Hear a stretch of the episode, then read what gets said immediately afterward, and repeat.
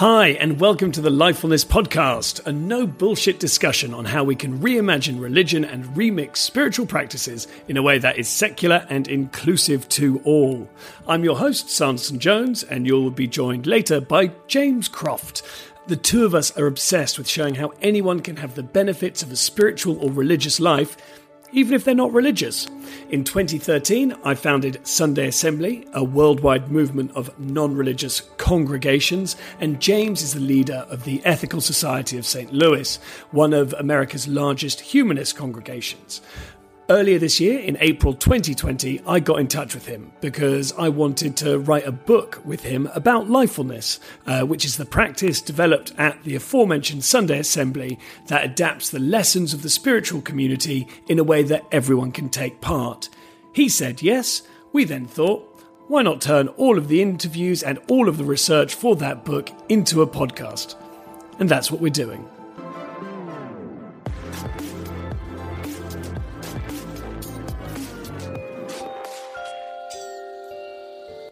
Today we travel to Los Angeles, virtually at least, to speak with Vanessa Gomez Brake, the Associate Dean of Religious Life at the University of Southern California. Vanessa is amazing because she's the first humanist chaplain to be a Dean of Religious Life in any American university. In her role, she works to support and promote university religious and spiritual life, serving the spiritual needs of all students, regardless of their religious perspective. Vanessa's fascinating because even though she became non religious in her teens, she then studied religion at university and got a Master's of Divinity degree, meaning that she spent years studying religion and religious identity as a sort of outsider. She's thought about how all people can benefit from religion and spiritual practices even if they don't have any religious beliefs. We wanted to speak to her because she is not only an expert in understanding how spiritual practices can be adapted for everyone, but she also knows how to do that within an organization. We think you'll love this conversation because Vanessa is just so much fun to talk to.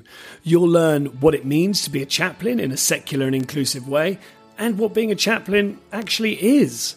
Uh, you'll be introduced to the idea of stealth chaplaincy. Uh, stealth chaplains aren't vigilantes, but Vanessa uses that term to describe how companies in Silicon Valley now sort of have the chaplain role, but they just don't use the word. I think you'll also really appreciate how Vanessa defines a spiritual life in a way that makes sense for the religious and non religious alike. She then digs into what that looks like on a university campus in a way that will be really useful for anyone in any type of organization, school, community, or gathering of people. So let's get on with the show. Is that all done, James? Yep, we're all recording. We're ready to go. I hear Vanessa. I hear you. Everything is right in the world. Well, right. let's let's not go no. too far.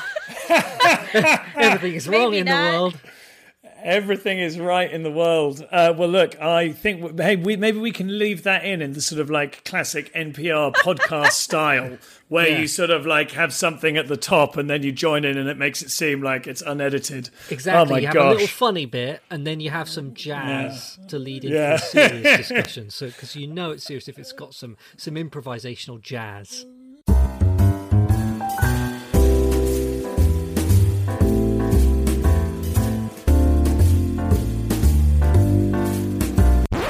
And that's what we're going to be sort of uh, creating uh, between James. Hello, James. How are you? I'm good, thank you. Uh, and then also our extra special guest, uh, Vanessa Gomez Brake. Hey, How's me. it going? It's uh, going VGB? great so happy to be here with both of you. Do you ever go by VGB? Is that like a common, like, sort of uh, abbreviation you go by? Well, how timely too, um, because with the passing of the notorious RBG, um, oh, no yes. joke. When I was working at Stanford, oh, I got the I got the title Notorious VGB. I had okay. I had the pleasure. I got to lead the entourage for Ruthie across the Stanford campus back in 2017, and so it was like the most amazing experience experience getting to introduce her to students, to staff, and I'm just, you know, in light of her death, I'm just marveled by what she accomplished, and really, she's going to continue to be an inspiration for me. and my work. So oh. yes, notorious VGB. That's me. Let's uh, go and uh, this is only going to be shown on. Just pour out a little bit of uh, ginger ale for our homie there. Uh, very much sort of uh, more of a visual vibe, uh, and. Uh, I mean, neatly demonstrating. I would the way I was going to lead this off was actually say just apologies at the start. I might be a slightly lower energy. Uh, yesterday, I uh, got food poisoning. So uh, I have been, yeah, it has been problematic. Uh, yeah, and so I was going to, uh, but the the question we normally ask at the top of this is, what is, you know, what was your religious background growing up? But I was actually thought we'd go in a slightly different way of like, what's the worst case of food poisoning you've ever had? like, there must have been a time when, and there, there's such vivid sort of memories, really. Like yesterday, sort of it came on quickly and then I just knew something bad was going to happen. It was brewing. And then when I went to bed, I was just literally, I, and, and, because of the whole COVID going round, I looked back and I was like, oh, all those times that I was like, I should have like covered myself in everything. And then I was with seven people two weeks ago. It's probably that. And, and this has got long term effects. And apparently my wife, when I told her I thought I had COVID, she looks like you've clearly just got food poisoning. and then I woke up in the middle of the night and it was like Bath on one side, loo where I was sitting down. Yeah, Bath on one side, and it was both ends at the same time. It was absolutely horrific. So that's why I wanted to go and put it to you guys. Because on these podcasts, you know, we're going to talk about high minded things, but let's not forget even the Pope sometimes gets food poisoning. So, like, yeah, what's the worst food poisoning that you guys have ever had? You know, it's uh, it's a necessary part of life. You know, sometimes you get poisoned. Yeah. My worst case is always in the Philippines. Any every trip I go, I will get food poisoning or water poisoning, whatever you call it. And so, um, I would just say the worst thing that has I've ever experienced is having to spend the night in the bathroom. Mm, yes, yeah, yeah, yeah. We've all. Uh, you've been a bit more diplomatic, sort of like yes. leaving it at the door. Uh, that's Thank we've got different gifts in this uh, in our ministries, and I'm very much open the door, come and have a look around. Uh, but while, but while you're on the loo, yeah, yeah, yeah, yeah. I was on Instagram live. How about you, James? What's the worst food poisoning you've ever had? Have you ever been to a Denny's, Sanderson? uh, this is I like I know it more from American culture. I think I might have had like I thought I think I've been and I've been like, oh, it's a Denny's, and you go in and you're like, these are some really underwhelming pancakes. Yes, exactly. It's kind of like a, an American chain restaurant for like breakfast food and also. So I once made the mistake of ordering spaghetti and meatballs at a Denny's when I was a teenager, and it came without the meatballs and so we asked them to add meatballs, and clearly they just like I don't know what they did. Oh, who are these people demanding meatballs with their spaghetti in the microwave or something? And then the the next day was our flight home, and I had oh no terrible food poisoning on the flight. I spent most of that flight in that tiny little cubicle. I'm sure they they were worried I was preparing a bomb or something. Luckily, it was pre 9/11. So yeah, yeah, yeah. Uh, so what? Now that we've uh, established that we're all humans, uh, what is the uh, talk to us about the your because you've already mentioned one key part of the story, the Philippines. Uh, yeah, what was your uh, background, uh, your religious philosophical background growing up? Yeah, well, I could probably give you one guess, but um, something like 85 to 90% of uh, Filipinas are Roman Catholic. Um, and the other percent, another form of Christian. So um, I, of course, I was born here in the US, but I grew up on the island of Guam, also predominantly Roman Catholic. And so that is the religion um, I was raised with. And I still c- consider myself a cultural Catholic because you will find me going to Mass because that is what my family does. I will go to that midnight Mass at Christmas. I will go through that craziness because it's a family tradition. but um, anyhow, um, I probably left the tradition or at least belief in supernaturalism from a very young age, probably around the age of 12 or 13. I've been an atheist and a humanist since that point. And, um, in addition to being Roman Catholic, I'll just say that in the Philippines, we have a variety of traditions that are not based in science, but that are cultural and re- uh, in regards to our respect for the land and other people. And those are things that really informed my worldview as well. What are some of those things? Which, because I'm, yeah, I'm yeah, uh, and sure you know, many people listening will not be familiar with them. Yeah, I was gonna say, and it's pretty common because um, if you go to Japan, they'll say they're not religious, and yet somehow Shinto and Buddhism is very much a part of their life. So mm. they don't call mm. that religion necessarily. That's just a practice they observe. So similar in the Philippines, if you ask people their religion, they'll say, "Oh yeah, I'm Catholic." They'll never talk to you about everything else, and yet. Um, perhaps one of my earliest memories is going to the river with my family and they say you don't walk into the water until you give respect to the people. Um, and you're huh. like oh what people? Like or the little people or the people of the water. And so i remember getting that lesson as a child. And so now anytime i visit a body of water or enter a body of water i try to you know just um, give respect to the land basically.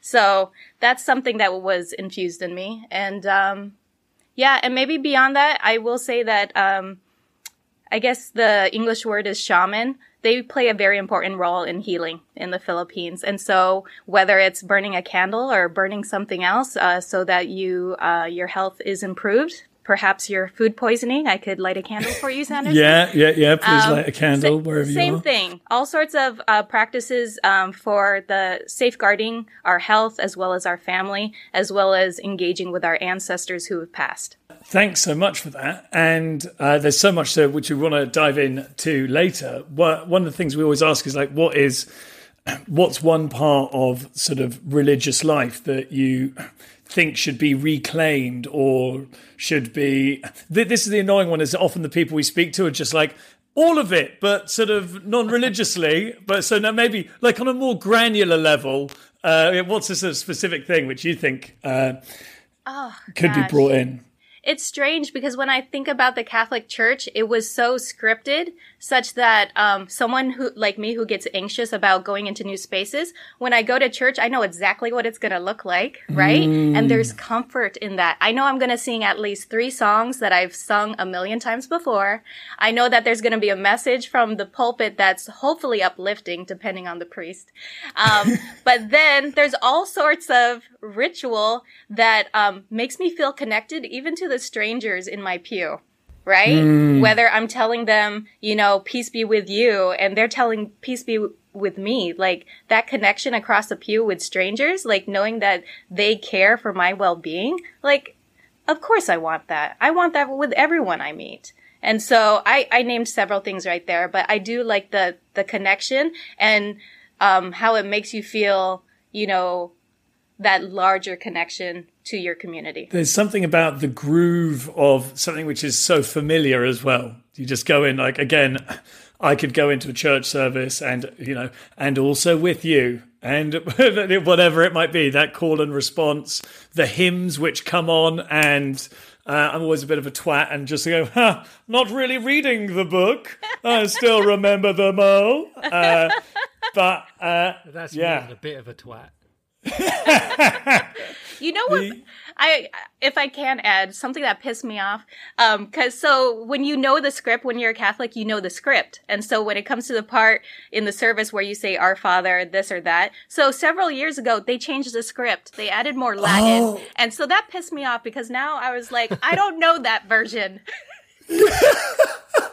Why did they change it? Like, are they allowed just to change the script? You so that, that, was a big deal, actually. And so yeah. the the the Pope prior to Pope Francis, he was a very conservative, and he put yeah. all sorts of things back into the church that actually distanced people from understanding what they were saying. And so that's a PowerPoint, right? Um, who has the power in a religious tradition? Is it the person in the pulpit or is it the person in the pew? And mm. by changing the language, actually, I consider that something that's taking power away from the people. So anyhow, that's just an issue, one of many issues I have with the Catholic Church. my my sister had a, has a quite eccentric godfather who's a member of the English Book of Common Prayer Society, and uh, which is campaigning for the prayer book, which was sort of uh, which is the one that uh, was done maybe by the King James or whatever it might be. It's an older form of it, and uh, I think he was there was some sort of intrigue in the society, and maybe he was going to be voted out, and so he brought my. Uh, my aunt, and then my god, my, my sister, his goddaughter, and a, a, few of our, the rest of our family there. And apparently, it's just like entirely sort of elderly people, and then just this like one group. And my sister got asked, she said, she said "Oh, it's so nice to see young people here. what What's your favourite part of the English Book of Common Prayer?" and then my sister just went, "I, I how can you choose?"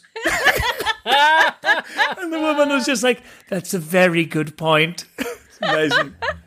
That's I perfect. love that. Oh, I didn't even mention. Um, even though I'm not, you know, technically Catholic, um, I do have six godchildren. Isn't that an amazing number?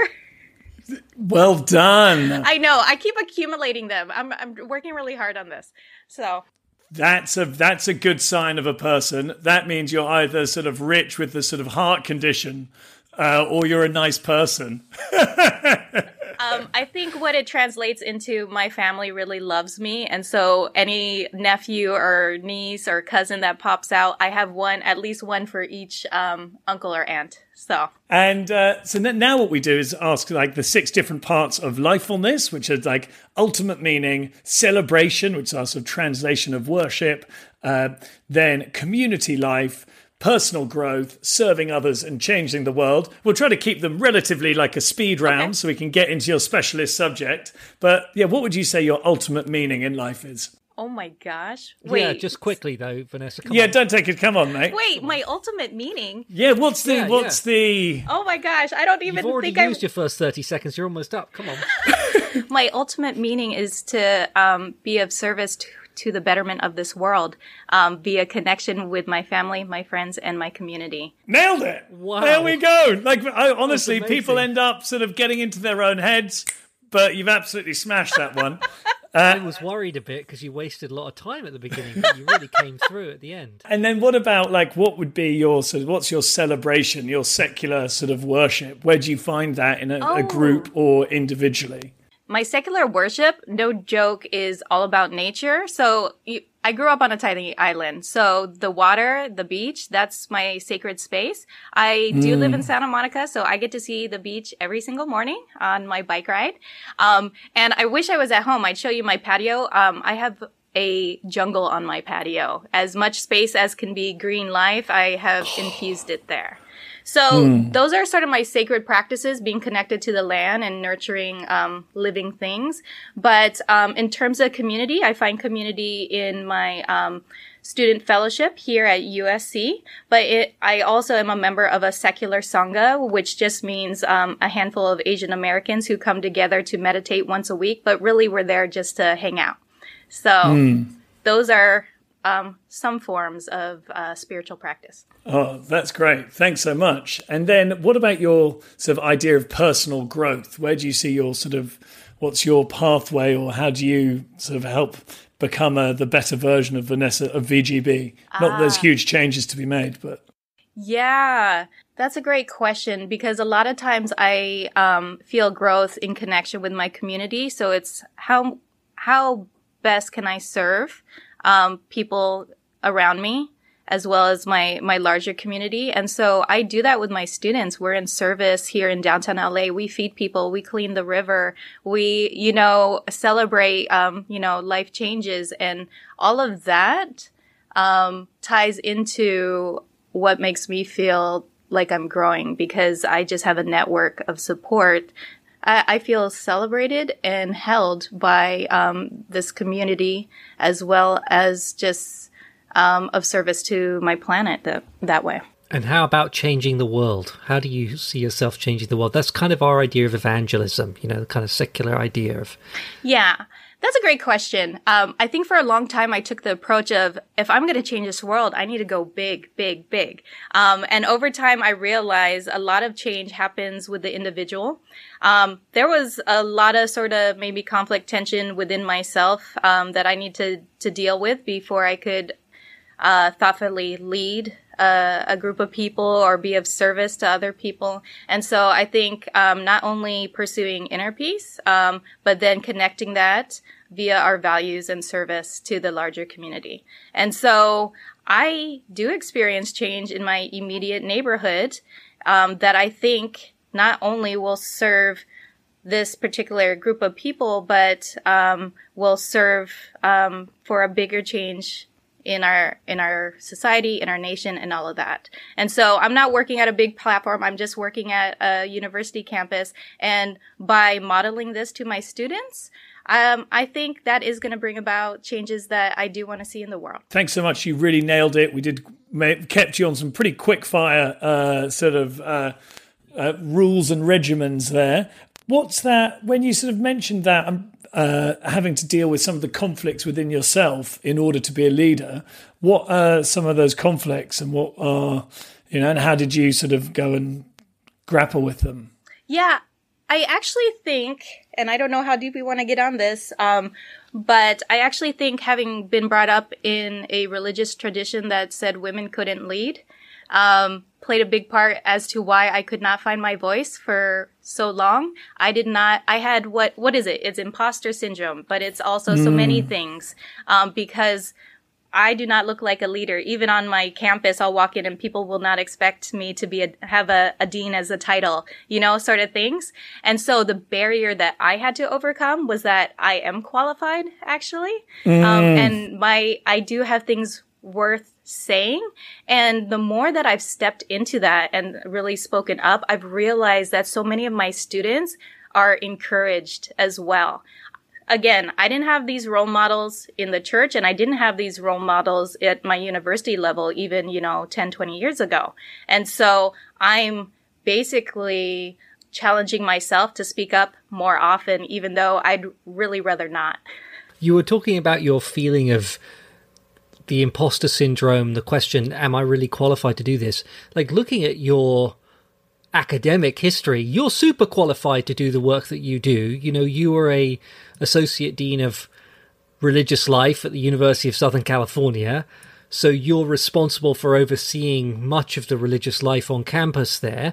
And you got your bachelor's degree in religious studies and psychology, and then you went to a master's degree in conflict analysis. I'm just reading this off, and then a master of divinity degree from Chicago Theological Seminary. But you said that you already became a skeptic and, and left your religious views behind in your teen years. So, what was the fascination to study religious studies and get a master's in theology if you weren't religious anymore? Yeah, um, I always wonder about that because even my parents were like, "Why would you study religion? Like, does that make any mm. sense?"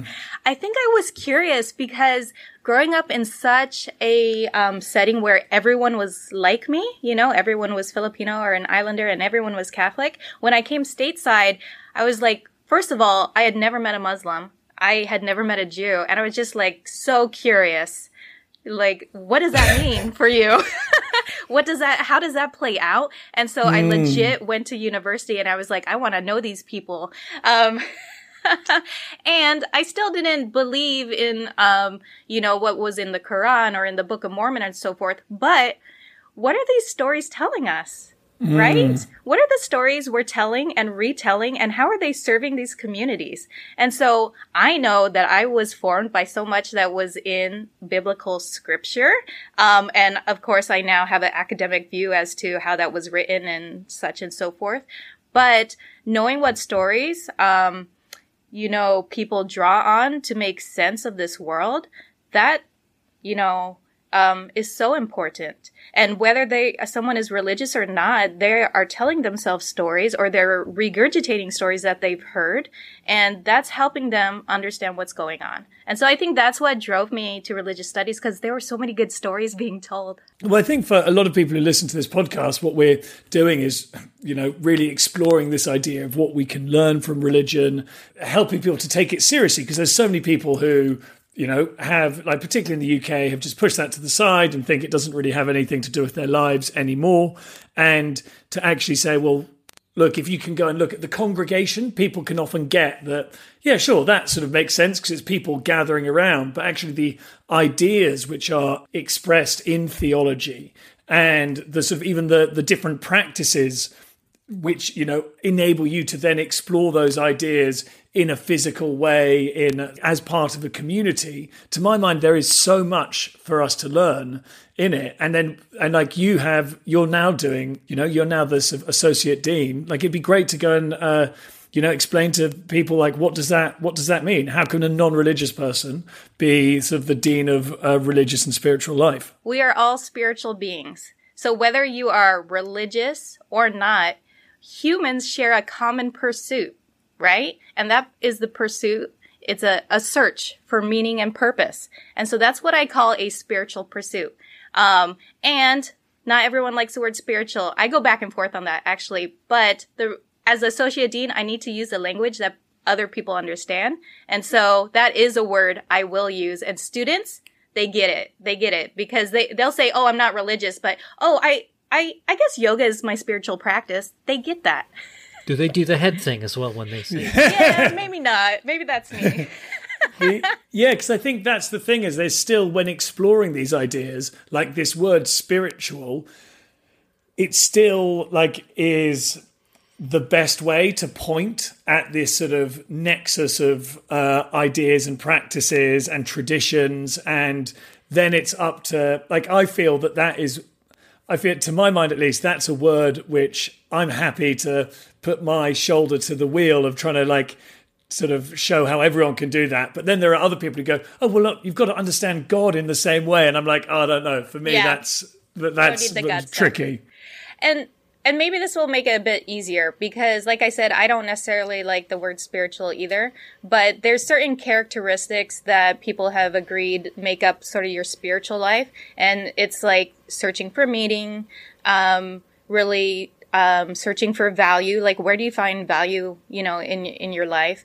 Um, the transcendence whether you're religious or not you can have a transcendent experience. I experienced that at concerts. I experienced that out at the beach you know, I experience awe. Um, and what else? Like spirituality, it's like you're becoming what, like you asked me earlier, how am I growing? Like, what am I coming into? You know, asking those type of questions. And then maybe the last one is the most important characteristic of spirituality. Um, it's connection what I do for my students, you know, more than half of my university, the students are not religious at all. So the fact that they would even come to my religious center, most of the time they don't. But when they do, what I'm trying to do is get them connected to a community because mm. there is a loneliness epidemic going on across our nation, across our world. But if I can get these students connected with a community, that's going to hold them through these four years on my campus. Just have a really hard time sort of understanding that there'd be a sort of epidemic of loneliness in American colleges because I basically see it as a movie set on college campuses and just surely everyone's doing keg stands the whole time. That that is isn't that the only thing that happened and like going to a pep rally uh, or else not doing it or sort of some sort of frat house antics. I was just going to ask. So you you are trying to connect your students to a community and it sounds like also to encourage them to ask some of these big questions about meaning and purpose in life. And you have to do that for a very diverse student body who you said many of them are not religious but many of them are also religious and many of them have lots of different religious conceptions. Do you find it difficult to find a language that works for all these different groups of people? Because you know we, you said maybe god doesn't work for you as a term term, but for many of these students, that's a very important term. So, how do you find working with that kind of difference in language and concept? Yeah, so that's a good question because so many yeah. of the students who are religious, they they have their language. They know where to find their groups too, right? But everyone else, um, whether they know they have a spiritual care need or not, they're probably just going about their day, just I don't know what picks uh, piques their interest. A, a key term right now is well-being or wellness, right? Um, and um, it's great that our student affairs team considers this because we we will look at different measures of well-being, and spirituality is just one piece of it, right? Um, and so I, when a student walks into my office, I will do sort of a spiritual assessment in terms of how are they taking care of themselves? Are they feeling connected? And what sort of grounding practices might they have? And um, what you learn in spiritual care is that you use the language of the person in front of you. You let that, they're guiding you, right? And they have all the answers. You're just helping to them to sort of get to those points so that you can be a resource to them. It would be great. I'm sure there'd be, because I think this stuff has got application in businesses, in education, in really any place that people are gathered we're all sort of have got these constant question, this constant sense of becoming. I heard someone put it a great way, which says our brains are big enough to ask the questions, but not to come up with the answers. and so that spiritual assessment thing, what are the different components which are on that? Oh my gosh, I'll, I'll, have to send you a handout. Um, it doesn't have to be exact, um, but just like. Well, I, so let's see here. So maybe I'll use connection as one of the um, boxes that I'm trying to check off. So I'll ask them, you know, how do they orient to the world? Like what um, what is something greater than themselves that they find comfort in? And so that will answer the God question, right? Um, but it will also answer all types of questions. So that'll be one. Another question of connection is, do they spend time with themselves? Do they actually put down their phone and their computer and what do they do? Do they garden? Do they meditate? Do they like that's one. Um, connection with others, that was something I raised as well. Um, just making sure they have a good network of friends. Um, if they don't have a mentor, they're on a college campus. They should get a mentor. Um, and um, just intergenerational connections too. Sometimes they don't realize that you can hang out with a faculty member outside of class and ask them deep questions as well. So getting them hooked up with someone who has a shared interest of theirs. And then my favorite, of course, is connection with nature. I want to make sure, even though we're all in lockdown in our college dorms at this point, um, that they still are taking advantage of the green lawns that are sitting empty on this campus, that they go and they absorb some sun, you know, all of that. So that's just an example in terms of the connection piece, connecting with themselves, others, and the grander planet. And then there's uh, one of the things which uh, the actual sort of work that you did was on interfaith work. Yeah. Like, why did you think that that was so important? You know, we live in such, uh, the reason we're asking is obviously we live in such sort of divided times that sort of like anything which helps understanding across gaps is obviously of huge interest. So yeah, what's the what drew you to that? Well, um, think about it. What's that famous line in regards to the most segregated hour in the U.S. is the you know 10 a.m. in the morning when people go to church, um, mm. because um, we're segregated not only by race but by beliefs and so forth. And so um, Again, coming from Guam, I only knew Roman Catholics. So at my university campus, um, I got extra credit for one of my classes if I went and did interfaith dialogue. And I was like, okay, that's good. So, you know, I can um, be a good Asian and get that A plus with all my um, extra credit. But anyways, I went to interfaith dialogue. And um, as you can imagine, as someone who was an atheist at that time, I was scared to tell my parents I was an atheist. And no joke, all my friends were Mormon. So I also didn't want to tell my friends I was an atheist. How but, did you end up hanging out with uh, a big load of Mormons? Because it's Arizona, just, Arizona State did, University. It's just that's the population. Okay, who was there? There wasn't anyone else, Sanderson. The, uh, yeah, I guess to us they're a sort of rare and unusual bird. But did they? Did you all hang out and not drink together? What was the sort of? I remember going on a group date, not knowing it was a group date. I thought I was going on a date with a cute guy, and I ended up on a date with ten other people. wow. But not 10 other people trying to date you. No, because that's a reality TV show. Yeah, it was like we were all paired with our partner, but we were on a a group date. So anyway, for for for what? So you could all just make sure that nothing happened. Exactly. That it was like. Changed. Are you serious? So that I was trying to work out what it was, so you can keep an eye on where your hands are. yes, no privacy, no privacy. That is. Did it work, Vanessa, or did you did you manage to sneak away? That's funny. Um. Anyways, I don't know I how noticed we you got avoided here, the question. but Very yes. good. So, so we infer that you managed to sneak away. Very good, Vanessa. Well done. you avoided your, your. Anyhow, so bringing it back, didn't tell my family, didn't tell my friends that I was an atheist. But in interfaith dialogue, I had a faculty member who was like, "Oh my gosh, Vanessa, I'm so glad you're a part of this interfaith dialogue because we had evangelicals, Muslims, Jews, like a whole mix of folks." She's like, "We never get atheists in here. I'm so glad you're here." And having her support and say that was the first time um, encouraged me for the very first time in a big group of students of my peers that I could own, you know, this um, atheist worldview. And um, I can't tell you how powerful that was. You know, for me at mm. the age of hmm. 19 or 20, having uh, an audience to that, as well as my peers saying, oh, wow, you know, like, tell me more. And I was like, I don't know what else to say about atheism, but. I don't believe in anything. There we go. There we go. Um, and it certainly it played out through the semester that I was further uh, progressive than many of my more uh, conservative religious folks. Um, but it was a great playground for me to really engage what I did believe in, um, and and to be in conversation with folks who didn't share my worldview. When else are these conversations taking place? You know, mm. that's why this interfaith work is important. Even though the word interfaith, you know, it's about faith, whatever.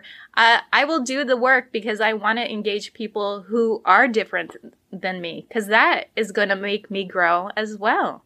So yeah, I've always think like when I'd get invited onto interfaith discussions, I would sort of want to avoid them because I didn't want Sunday Assembly to be categorized as a faith community because like for at least to my mind it was like there's once you get categorized as a faith community you get put you're able to go and do certain things whereas like we were able to get sort of go and work in you know sort of like local government or sort of other places which wouldn't work directly with faith groups. So it is yeah a really sort of interesting thing to try to particularly in the in this area. Like is it like what what should be the other groups which would be in that interfaith thing to like go and get sort of these discussions happening? Because I often think that it goes and there's this huge amount of people who whose like spiritual lives aren't really being sort of aren't being guided maybe or don't even have the words to do it don't have the groups to do it in and then don't have the leaders who can go and represent their views that's something which is really uh, on my mind. And oh, I've, I, like one of the things that you were involved in as well is you were invited to the Democrat National Convention, where there was a lot of discussion about like a lot of in politics. A lot of time is dedicated to faith groups, which isn't particularly in the US, which isn't dedicated to the non-religious. Right. Um, Thank you for bringing that up because when I got on that panel, I looked around. I was like, who got me this invitation? Because there were um, Christian leaders like bishops, okay, and um, Muslim leaders, like all these folks, and I was just like, oh, and I'm here as well, and it was great um, because you're my bishop, Vanessa. it was so funny because I didn't even know how to like put my name on there, like chaplain Vanessa, leader Vanessa, whatever. Um, but it was wonderful because because um, first of all, the DNC, the Democratic National Convention, they had an interfaith council this year, which we know the U.S. is full of all um, different faith traditions, and so there were three chairs, and um, we somehow got a humanist to be one of the chairs of that council, and her name is Sarah Levin. She's doing amazing work for, with secular strategies, and I think the Secular Democrats of America, because she was on the leadership panel, she was able to get a variety of humanists into the freaking DNC mm. with an audience of multiple thousands of people um, over that whole week. And so I was so glad to take part. And really, I was a cheerleader um, for having faith in democracy at a time when, you know, our, our views, our hope is just um, at an all time low, right? And so I enjoyed having that conversation. And even though I don't you know, in a time like this, I can feel really sad about the future of our, our of our nation. And yet, um, with those people, I was energized just articulating that, and I really hope our audience was um, excited about it too. What does being a chaplain actually mean? Like a lot of people just uh, think you could only be a religious chaplain, but what does that what yeah. does that entail? Yeah, so um, mostly. So, as a chaplain, I provide spiritual care to my community, and my community is uh, about 50,000 students uh, here at the University of Southern California. So, um, spiritual care sort of recognizes and respe- responds to the need of the human spirit. And so, um, how can I say this? So, like, the research has shown that a connection between your beliefs and your sense of well-being um, yeah, they're connected, right? And so I mm. help students sort of navigate what they do believe so that I can support them in their well-being. So we discuss, you know, positive beliefs, comfort, strength, um, things that they get from religion or from other practices, whether it's meditation or yoga or, or you know what, uh, like anything. And so it's all about well-being. And so, um, I was trying to think because it's such a strange semester now that we don't have students, but typically yeah. I would be sitting in my office. This is my work office. They let me come to campus um, to record this. And usually I would have a variety of students just pop in. Um, and whether it's a breakup or it's a death in the family or it's a, I have big questions about life and I don't have anyone to talk to. You know, it's all of that. And so people mm. invite me into their world, whether they're in crisis or not. And literally they just, they just want to be heard. So there's this famous quote, right? Um, it says, being heard is so close to being loved that for the average person, they're almost indistinguishable. So spiritual care is a practice of love um, simply listening to people is an act of love. And you oftentimes see that reflected in the students who they just need someone to talk to. And I'm that person. I think that's so important, particularly given what you were saying earlier about this pandemic of loneliness, and particularly given the demographic shifts in religion, such that younger people are less and less religious than older people, and so we're kind of losing connection to these ready made communities that they might otherwise have plugged into. That having someone to listen to them and take their kind of spiritual, existential concerns seriously is important. And I feel like in the context of this discussion, where two of us are from the UK, although I live and work in the US now, uh, my sense, Sanderson, I don't know if you agree with this, is that universities in the UK they're much less likely to have a figure like a dean of religious life or a college chaplain than in the USA, and when they do, they tend to be associated to old Christian institutions. So I'm like thinking of the chaplains in Oxford and Cambridge, they're chaplains of a chapel. They literally run a Christian chapel, and they don't seem to have the role of seeing to the spiritual needs of all students. That seems just to be a gap. Yeah, I, I, that's why I'm really interested by this role. I think as I sort of like think about what lifefulness can do, this reimagining, I think that lifefulness chaplains would be a way of giving, of sort of like saying, well, look, it, there is this role which is important to play where people gather, and that is to tend to people's spiritual lives in the broadest possible sense. That person probably shouldn't be their HR. you know, that shouldn't be the person who's there to hire or fire them, right? It shouldn't be the boss. Uh, but there is, you know, this other force that people can come to. And yeah, certainly in the UK, there are, you know, there really are, is still like so connected to religious institutions. And I think that's where the bit of the disconnect is because in the US, there's still this idea, there's still a load of people who would like find it really useful to get for there to be a religious chaplain because so many people relatively are religious that then you'll be answering the question, oh gosh, what can we do with this chaplain? Oh, maybe there should be a non religious one. Whereas in the UK, like, why on earth would I go to see a chaplain? Like, there's just nothing, like, I don't, none of my friends go to church. No one I've, I remember discovering that someone went to church at university and I looked at them as though they had some sort of mental health issue. I was just, really? She go church? Really? What? It was just so outside my experience uh, of university. And so then what would be like if there was to be a, a chaplain of a, a, business or some like what what sort of uh, role could that play? What this is me just putting something I've been thinking about onto you because you're a chaplain and you're super smart. So there we so, go. Sanderson wants to become the chaplain of, of Facebook or Google. no, pretty much what I'm aiming for. I was going to say these roles already exist, and we call it sort of stealth chaplaincy because they're not using the umbrella of the chaplain, ah. and yet they're engaging the language of not only well-being but spirituality as well. And so I think you go to Facebook and there's like a happiness coordinator. Yes. But by the way, that also sounds, and I'm working with Facebook on stuff, that also sounds like going, change the settings, not quite happy enough. Uh, we've been looking at your results. You could have been 40% happier last week. We, we, the general happiness here is needs to be raised. We have a little red button on your phone, which is going to like light up whenever you're not happy.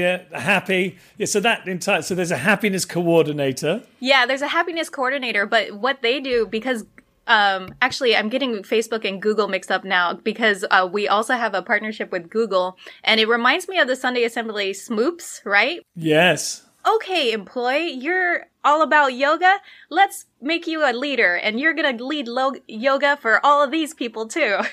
and so what they end up doing is they have a happiness coordinator who's just maximizing um, existing interests and then making it so that it cultivates a practice of well-being within certain segments of their organization. So you need someone, so this is very intentional. You need someone who's thinking about your employees' well-being and the many forms it takes. And you mm. need hmm. someone who knows how to network and use the resources that are already at hand. And so Google, Facebook, like Silicon Valley already knows how to do this. Um, they're just talking about it differently. Mm. And yeah, because that sort of raises up, and that suddenly means that it's like actually really apl- applicable to anyone. Like, ask people what they want to do, and then help them do it.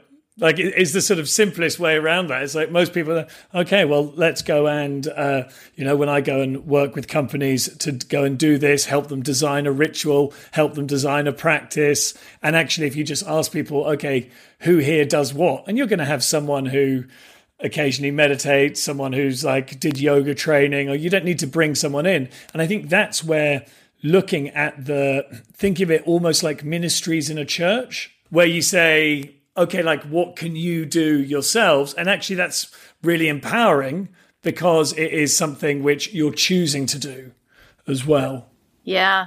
But it's so fascinating, this whole area, your work in particular, Vanessa, you're bringing a spiritual approach and language and kind of framework to a setting that is considered by a lot of people, at least in the US, to be quite secular. Like it always going on, like politicians are always going on about how secular American universities are and how they've driven religious out. But it seems like it's it's almost I don't know a reclamation of these important ideas about meaning and community and existential purpose and things like that in a space that may not have been giving enough attention to it sufficiently. Does that make any sense? I don't know. Yeah, no, I think that makes sense because so often here in the U.S., people um, there's anti-intellectualism as well um, as the secular university is liberal and progressive, you know, all the way. Like this is the this is how these mm. institutions mm. are viewed. Um, and yet, you get to any university campus, there is a plethora of ideas that are on that campus, and they're engaging each other through faculty, through students, and so forth. Like everything is represented on my campus, anyways. And so it is a, a question as to how a university can serve their students in becoming the leaders or whatever it is they are trying to become, how can they do that holistically? And so private universities like USC do put money into an office of religious and spiritual life because they recognize a student's whole well-being also includes the spiritual. And so, um, same thing at Stanford, same thing at Harvard, Yale, and so forth. Um, you get to public universities and it's a ton of affiliate sort of, um, religious organizations who are just trying to get to the students. But mm. at private universities, they are thoughtful uh, about including this in part of the resources to their student body. How are the how are the Trojans doing this year? in what way? I mean, sports. Oh god, canceled. I meant I meant sports. There, that was me just like trying to get into some friendly, like uh, you know, how's the college football going on? I was I wanted. Um, so uh, sadly, I've never been to a football game. I that will change once they let us back in there, right? Um, but um, no, the sad truth is is that most of college sports were canceled this year, mm. and so our spirit, like we are low in spirit, sadly. Um, but how else can I answer that question? I, I don't. you know what my my sport of choice is? What? Ping pong. Oh, okay, yeah. and so the saddest part of this school year is that no one will play ping pong with me in the courtyard for probably another 12 months because oh, I bought no. I bought a ping pong table and put it at the center of our university religious center and people have so much fun playing ping pong with the deans. They're like, "Holy crap, I didn't know the deans would play ping pong." I'm like, "Yeah, I'm out there barefoot playing with you." Are you good at it? I'm real good. Yeah, I can uh, I can imagine that. I've the one of the great tragedies of the sort of line of work that I've chosen is that I end up sort of getting to know quite a few American uh, people, and then whenever I meet them, I'm like, "Oh my god!" Because like, how's the what, which NFL team do you like? Have you just been? And none of them are into it, and I'm sort of feel I'm on this lonely island in the UK into the NFL, and I meet people, and they're like, "Oh, sports ball? How many point goals is that?" And I'm like, "Come on, guys, try to be American. You like the NFL." Wait, who's your team? Oh, I can't support one team because I can't oh. really deal with the pain of losing. okay, okay. the game as a whole. Uh, the and then I suppose one of the things which you've like must see right now is both the stories of how people are coping with coronavirus and then also some of the the difficulties of which, which are showing up so like yeah what are you know like how are people surviving this? Like what are the problems that you're seeing on campus at the moment? Yeah well um it's so sad to have to say this but um the sense is that we'll likely lose more students to um, mental health issues taking their lives than we will seeing deaths to covid. That's the real truth here. Because not only um, are were our students already lonely before this pandemic, now they are stuck living with their parents who they'd probably rather you know not be living with at this point. Mm. They'd rather be amongst friends. They'd rather be on campus, and so um, it's it's sad to think that the work of this office and our well-being office is the most important at this time. We're reaching out to students. We're making them feel connected. We're offering programs um, that are going to help them build up healthy habits um, for when they're alone. That's a pretty dark, you know, image I just gave you there. No, and all. yet, and yet I've been so excited because we're like in week five of our semester. And I thought none of our student groups were going to thrive at all, but we've actually seen a bump in participation. So these are, so I have what, 85 religious, spiritual, and uh, philosophical groups underneath the religious life umbrella. And of course, a ton of those are Christian. But my secular student fellowship, they're meeting every Monday, they're playing games, they're having deep conversations, they're going as if nothing ever, you know, stopped them. They're connecting. The same is true for our Hindu students, our Muslim students, all of this. And um, the coolest thing of this time is, of course, that anyone can attend. Whereas before, um, if you weren't in the space or, or some other conflict or so forth, like you couldn't participate. But students are so eager to see each other and just whether it's a religious topic or it's just to connect outside the classroom, it's happening. And so I think what we'll see after this pandemic is that students are going to have a sense that friendships are important and should be maintained at a level um, very differently than they were doing previously. It feels to me like the pandemic has really revealed the desperate need for work like yours, like community building work, work which helps people make sense of things that's happening in their lives. I feel that a lot of my members are connecting deeper and more regularly online than they did in person, weirdly. Are you finding the same thing? Well, isn't that the truth? Because everyone asks, Oh, how are you? How are you? And no one answers that truthfully. Now people are being authentic like, where did all this authenticity, yeah. vulnerability? It's at the very, you know, uh, tip of our tongues now, and we're just so much more open than we were previously. And I'm, I already knew our secular students were good at that because they love to talk about death and ultimate meaning and so forth. But, um, but some of my other student groups, it was like too much fun times and not enough like one-on-one connection. But in the student groups I've observed so far this semester, mm. they're going straight to the heart of things. They are seriously, um, engaged with checking in with each other and really knowing what's helping them thrive during a very difficult time. Yeah, and I find it really one so interesting to go and see like I think people have really realized how important this is because often just being physically close with people does so much of the heavy lifting. You're just like I'm actually with someone and they're not trying to kill me.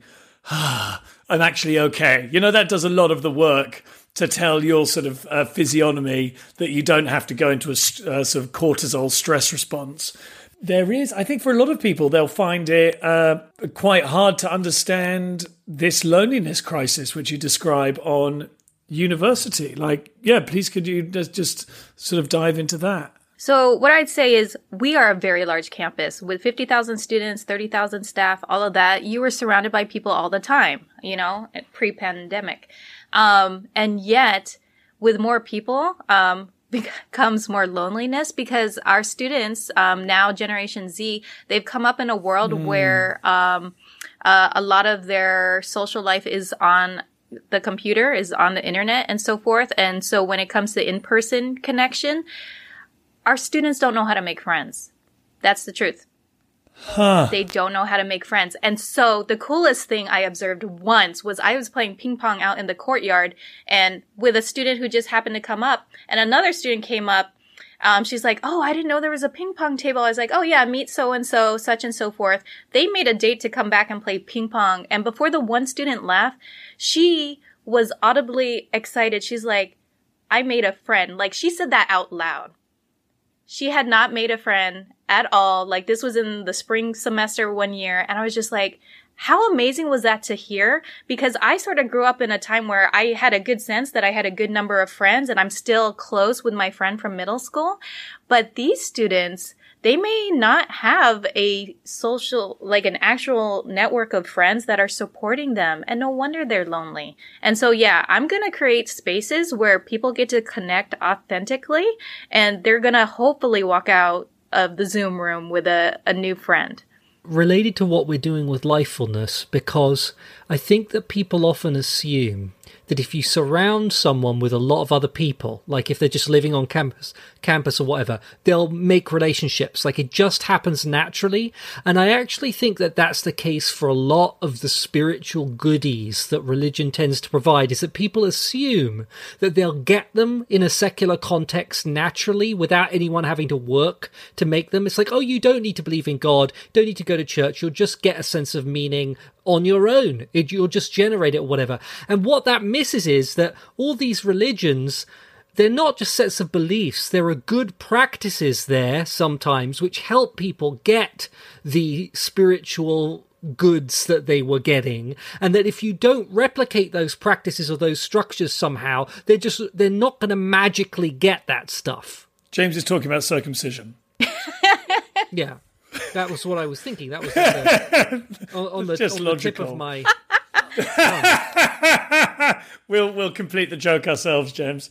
The uh, uh, yeah, and so that for instance, small groups. I've like I have like the the practice of people coming together. I remember when I remember when, uh, so you mentioned that Smoops is this idea. These were small groups that we had at Sunday Assembly. And when we started Sunday Assembly, I, I was like going, yeah, you could have something which is a bit like sort of Alcoholics Anonymous, but for life, you know? Oh, yeah, yeah, that's it. And then I sort of told Pippa about that. She was like, you mean small groups? And like meeting together regularly. Like, no, that's done. That's like literally the building block of church life is small groups of people who genuinely know where you're at and that just doesn't that doesn't just happen yeah um, so that has been the most fun uh, part of my job. I've only been here three years, but the the first few things I did was get a ping pong table, um, started a doggy been, happy. It's been a busy three years. doggy- Year one, buy ping pong table. Day two, doggy happy hour. Bring dogs to the courtyard because of course we see this on the internet everyone loves dogs and that's another place i can introduce students to other students who like dogs and then uh, we started tea time it's like college students love free food right let me give mm. you free tea free cookies and a, a cool student lounge and we're just going to hang out and eat cookies together and that was it. It's as simple as that. Just like churches do the coffee hour, it's a place to connect. But uh, though one of the things which is, I also think there's there is a difference though between like coming together like that in a church environment or a spiritual environment. Like the context sort of sets the ground rules as well. It's like I can probably have a different level of conversation here than if it was just getting a coffee. Like if the you know the local frat slash football team was doing a coffee i don't know whether they'd be doing a coffee morning but you'd have like a certain type of conversation but actually there's a whole load of ideas which mean that i can i can be a bit more open i can go and reveal more about myself yeah which come from it so that's one thing universities actually do pretty well they create a sense of belonging um, in regards to the stories they tell about their mascot or their students, right? And so uh, we're the Trojans, right? And so we're the Trojan family. And so already there's that shared belief um, mm. that we're at an amazing school together and we have the best football and also we're just amazing, period. And so with um, with that shared identity, that they have um, that's um, ripe for further connection too in even if it's in uh, the religious space here at my office. I think that's a really good point because not only does secular society tend to not recreate some of these religious structures very well, but it does it significantly worse, it seems to me, than even a regular college campus, which actually already has quite a lot of community building activities and ways to make people feel like part of something bigger than themselves. And I think that it's interesting that I get the experience often of people joining the ethical society who were part of groups at universities that they really uh, were major part of their identity that they were really committed to. And then they graduate and suddenly there's nothing like that. They feel totally adrift. And so i wonder about what universities are doing right that we could try and replicate in broader society.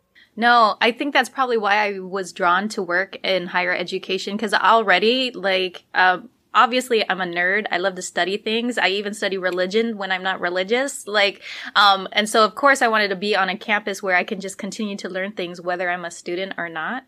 Um, but we create a space where like USC is a bubble in LA. Stanford is a bubble, you know, in Silicon Valley.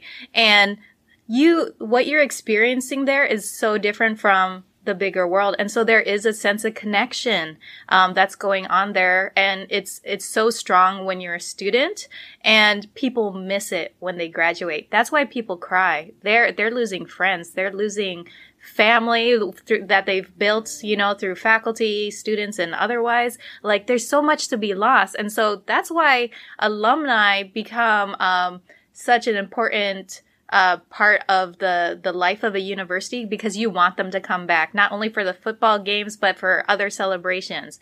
Um, you want them to mentor the upcoming students, right? Um, so that they have a connection and know that it's going to be all right after they graduate. So many people are like fearing for the future.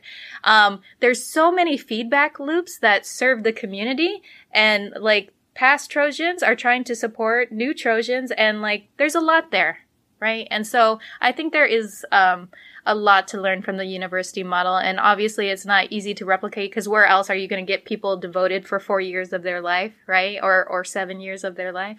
But um, I could I could see a, a lot of models coming out of how we engage our students such that they are a Trojan for life. Thanks so much for that, VGB. Very good broadcasting. That's what that stands for, I'm sure. Uh, and uh, so, where can people follow you? Where can they stay uh, to get all their uh, VGB news? You're on Twitter, I'm sure. Um, what? Wait, what is it for sure? You're on Twitter, aren't you? What's your Twitter? Basically, um, what's no, your Twitter do handle? do not find me on Twitter because, quite literally, am I the last person on Twitter? It's there, but it's all my Instagram photos. So, actually, if you want to follow my randomness on Instagram, it's VG Brake, um, and it's a lot of photos of my garden and my dog, who is named Tofu.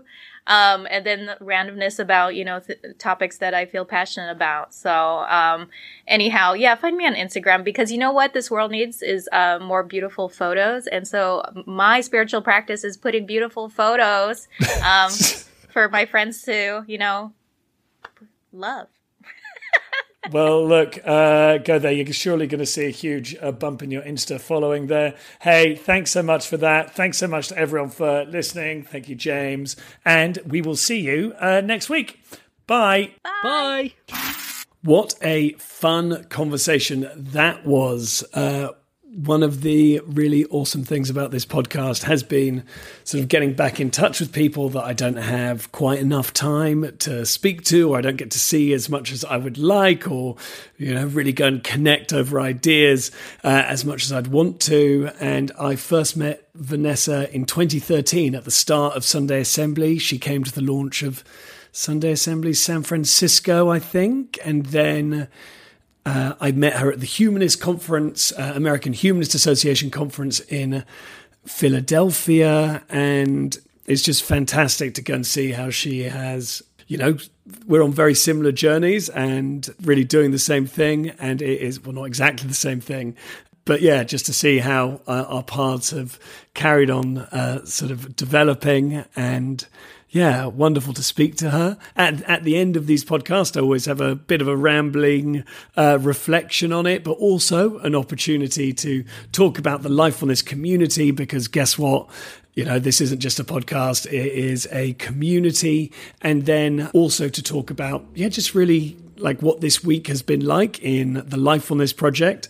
So I'm going to start off with the Lifefulness community side of things. And I'm going to say, yes, Thank you to everyone for letting me know that lifefulness.io forward slash membership. A link on that was broken, and uh, after I went and fixed it, people have gone and applied to be part of the Lifefulness small groups. You'll have heard Vanessa talk about those smoops that we had at Sunday Assembly. You know, that is the first stage of the community we're building here, so please go and check it out. We're starting off small, but these are groups where you will go and, you know, regularly meet twice a month with really inspiring people who can hold you to account, who are committed to living life as fully as possible, but, you know, not necessarily in that Instagram yoga on a boulder sort of way, but in a way which is really intentional and really committed. I just use the word intentional. Ah, normal people don't use that in a way purposeful that's a better one uh, so yeah go and check that out lifefulness.io forward slash membership uh, there's an application form because we want to make sure that certainly for the start of the community it is just a really uh, fantastic group of people who are balanced in all the sorts of uh, diversities and inclusions that you'd like. So that's the community side of things, and we're going to be getting that off the ground soon. Uh, then yeah, the other thing is uh, the Lifefulness Project, the company. Yeah, that had been going really well. The podcast had launched, uh, interviewing Tim Minchin, all of these amazing things. And then on Monday, I had to go and get a COVID test uh, because I had a dry cough. That then means that our son had to come from nursery, and it is so weird. You'd think that, like, you know, new projects and new social enterprises. We shouldn't be talking about childcare, but that is the world that we're in. And then what happened is because all of my rhythms and routines were now messed up because my delightful son was at home, then it meant that I forgot that I was meant to have therapy on Tuesday night, and it's not the first time that I have forgotten when my therapy is or got the payment wrong. And so today, my therapist got in touch with me and almost fired me. And that then went and triggered like a whole load of concern and oh my god you can't even like, like even therapists don't like you how can that be they have to deal with you know they have to deal with everyone however you'll be pleased to hear i've been able to save uh,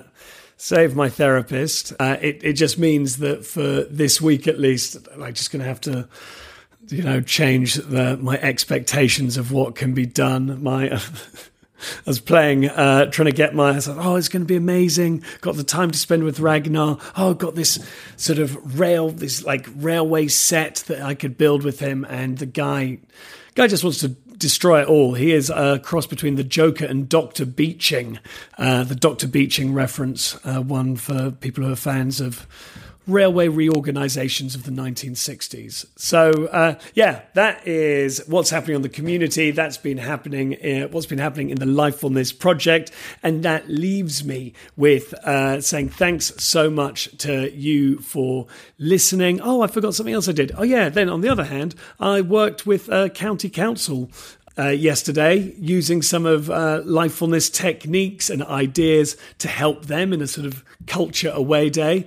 And uh, yeah, so that that is the sort of like work highlight. It's not all uh, being disappointed in my son for not building railways. So yeah, if you would, we really want to speak to you about this, and we really want to hear from you. So go to at the Lifefulness Project on Facebook and Instagram. Go to at Lifefulness Project, uh, L I F E F U L N E S S P R J T on Twitter. I'm at Sanderson Jones. James Croft is uh, at Croft Speaks on Twitter.